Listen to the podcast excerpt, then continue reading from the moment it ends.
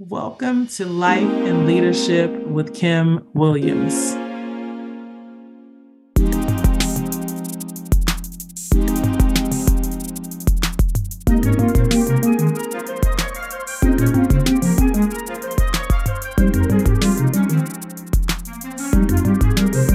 I am just so excited to have you join me today. For those of you who may be new to the podcast, my name is Kim Williams. And I'm a wife, a mom, and a nonprofit leader with 27 years of experience.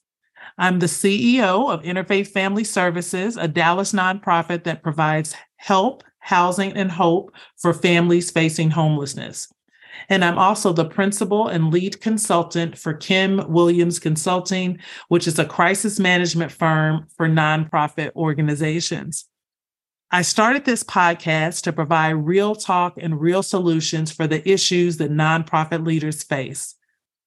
Nonprofit leaders have one of the most difficult jobs in the country. We provide critical services for people who often cannot pay, with a staff that's often not paid enough, through donations from generous people who do, who do not directly benefit from those services. It's a strange and su- stressful business model but it's also essential for the sustainability and success of our most vulnerable communities. That's why, on top of doing that work every day, I'm also very passionate and very good at helping nonprofit leaders to overcome common struggles to achieve uncommon results without, and here's the key, sacrificing themselves in the process. So that's why I have this podcast, and that's why I'm excited to talk to you today about five steps for surviving a messy situation.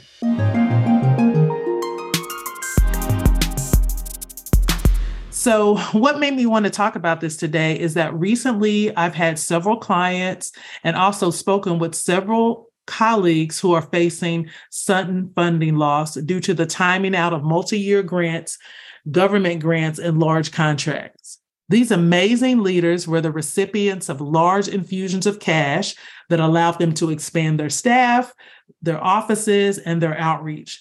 But as a result of those grants drying up or those contracts drying up, or more appropriately, I guess, timing out, they were left with the expenses of expansion without adequate annual revenue to support it. And I know this dilemma all too well. When I started at Interfaith, I found out two weeks in that we were facing a $500,000 deficit, which was significant for our then budget of $2 million. I was obviously shocked, disappointed, and frustrated. I had all the negative feelings that someone can have being a new leader in a situation like that. But I also had hope because I had experience. You see, at 28, I was the executive director of a small nonprofit organization that helped families go from welfare to work. Um, and I found myself losing federal funding for that program. Um, and as a result, we had to close shortly thereafter. And it's crazy because that organization had won a national award from help for helping families transition to welfare to work. We did really, really good work. Um, at the time um, that we lost the funding, my focus was on programs and services since federal funding covered most of our costs.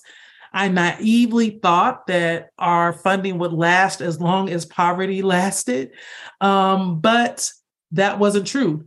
There was a change in the administration, new budget priorities, and I learned the hard way that few things last forever, especially federal grants. I was devastated and disappointed in myself. And most importantly, I was impo- uh, disappointed for the families that we served. And for several months after that, I mourned the loss of that um, work, that organization, and that job. But sh- but after I finished mourning the loss, I committed myself to learning the lesson. And I think that's a word for somebody it's natural to mourn the loss of an opportunity, a job, an organization, but it's even better to become committed to learning the lesson behind that loss. And that's really what I did. I read all I could about donor dependence and how to survive it and even avoid it. I played out in my mind how I would do things differently if I had it to do all over again. I um, made sure that I was aware of the warning signs of a situation like that so that if I saw it again, I would know how to respond. And I tried to do what Nelson Mandela said and transform that, that loss into a lesson. One of my favorite quotes is a Nelson Mandela quote I never lose, I either win or learn. And I tried to make that a lesson. And so when I was informed two weeks into my um, tenure at Interfaith that we were facing a $500,000 deficit, yes, I was mad. But I was also motivated to put my knowledge to work. And that's just what I did. Not only did we survive the significant funding loss, but we utilized it to reinvent ourselves and launch a three year capacity building campaign that not only significantly increased our ability to impact our clients, but it also replaced the lost funding and significantly increased our reserves. So, how did I do this? Well, um, in a myriad of ways, but I'd like to sum them up in my five steps for surviving a messy situation, otherwise known as five rules for crisis management.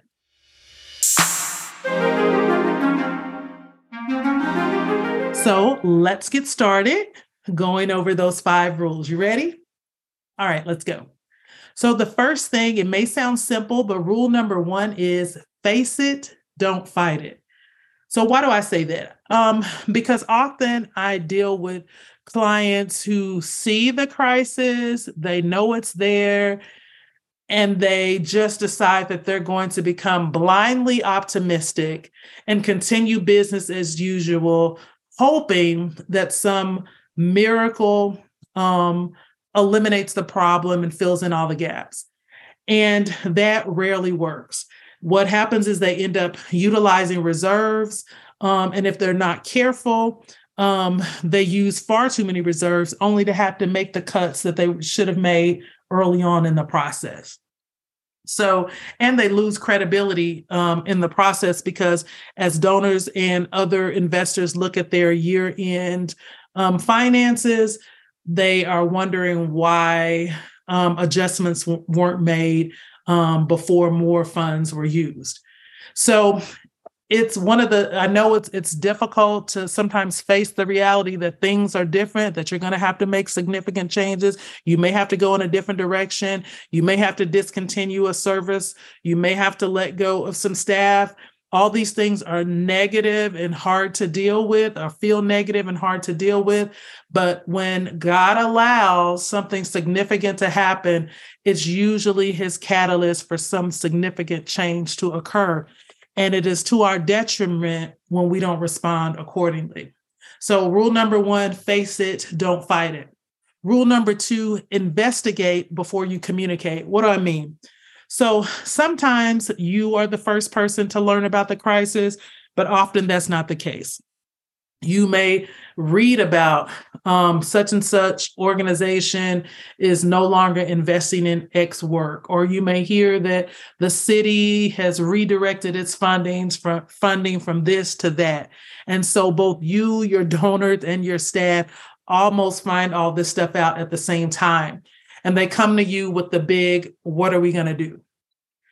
And you feel the pressure as the leader, as the executive director, as the CEO to provide an answer. But I'm going to tell you to stop, investigate before you communicate. And I also want to tell you this you can acknowledge a problem without trying to be the answer to it. So, what does that look like? Acknowledging the problem may sound something like this. Let's say that scenario I just gave you occurred. You found out through the newspaper on the news that a major funder you depended on is no longer funding programs like yours. So, what would a statement look like to your staff, to your board? Well, it looks like we are going to be facing a significant deficit. Um, over the next two weeks, I'm going to be diving into our revenue plan. I'm going to review our expenses and I'm going to create budget projections to obtain a clear picture of this issue and our path forward. And after I do that in concert with our leadership team, We're going to host a meeting to um, share what we found and talk about a path forward.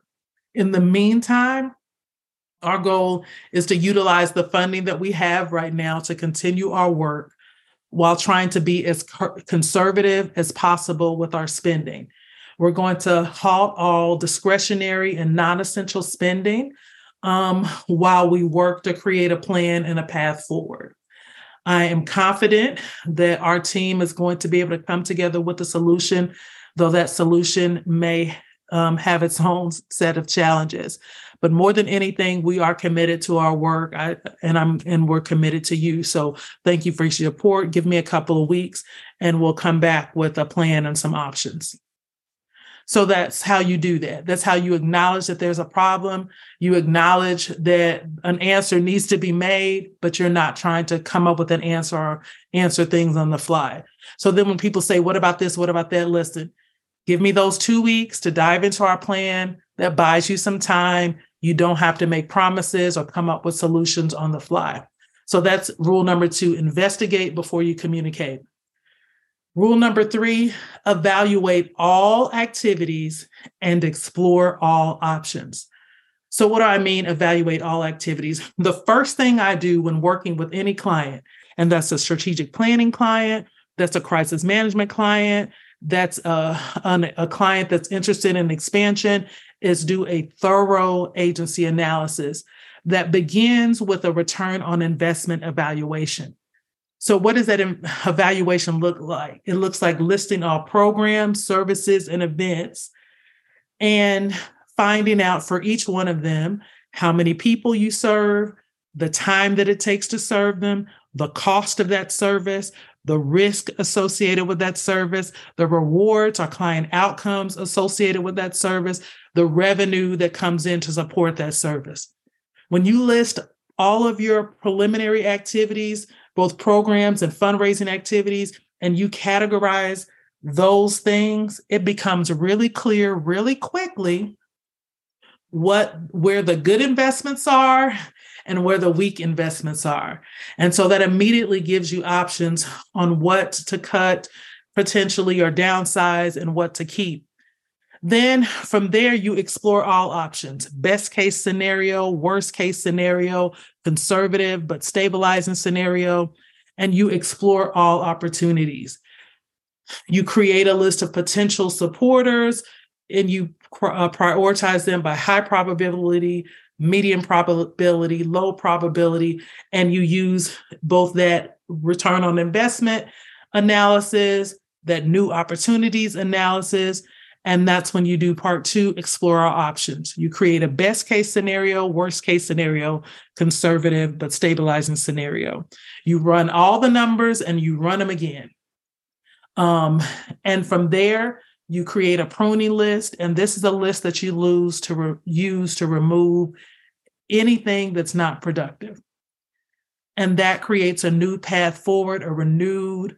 Um, often, what comes out of that is a either a renewed focus, a resetting focus, or reinvention that will strengthen the organization in the long haul, but also invigorate the base as you relaunch, rebrand, rebrand, um, reset. So that's number three.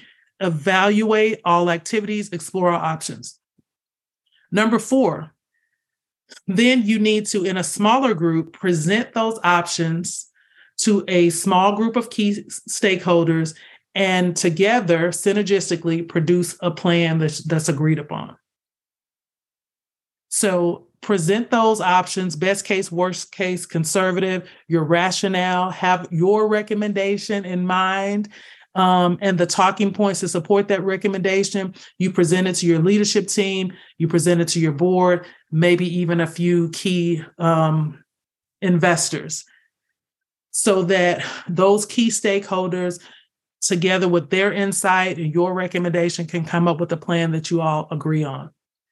And then once that happens, rule number five, share the most conservative version of that plan in public and work the most aggressive version of that plan in private. So, what do I mean by that? Even if you choose a worst case scenario plan, you still should be working the best case scenario option, meaning that you still should be pursuing those mid and even low probability um, relationships um, while basing your budget on only those high probability relationships. So that what happens is you have tempered the expectation of your staff and supporters to a realistic plan but you behind the scenes and your team are working the aggressive plan with hopes of exceeding the expectations of staff and investors, therefore renewing um, their faith in you and the organization and exciting um, your base. So that's what I say. Share the conservative plan in public, work the most aggressive plan in private. Remember to be realistic, not heroic publicly, when you're talking about this. Be realistic. The heroism can happen after you've exceeded your plan. Um, so, and note that you can be realistic and optimistic. Realism doesn't mean doom and gloom, it just means facing reality with positivity. Um, so share the conservative plan in public, work the aggressive plan in, pr- in private. So those are the five rules. Face it, don't fight it. Number one, investigate before you communicate. Number two, evaluate all activities and explore all options. Number three, present options to key stakeholders and produce a synergistic plan. Number four, share the conservative plan in public, work the aggressive plan in private. Number five. So now you have the tools. Now, let me offer you a little encouragement. Listen, if you're facing a crisis, as easy as I made those, those um, steps sound, I know from personal experience that it's difficult. I know this is not what you desired. I know it's not what you deserve. I know it's not what you wanted to deal with. But you can do this. In fact, I believe you were made for this. There is one thing that I know for sure God never puts more on you than you can bear. You may not know that you can bear it, you may not want to bear it, but you can. And let me tell you something else you must. Your blessing is on the other side of this burden.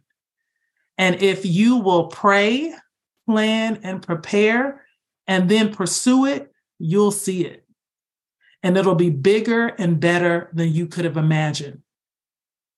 So hang in there. Finally, if you need a little help, know that I'm here for you. For daily inspiration, follow me on Facebook or Instagram at Change with Kim. Or to learn more about my crisis management and change management services, visit kimwconsulting.com. So I want to thank you again for joining me today. I hope you found this helpful. And as we close, remember this change is inevitable, but changing for the better isn't. So please change wisely.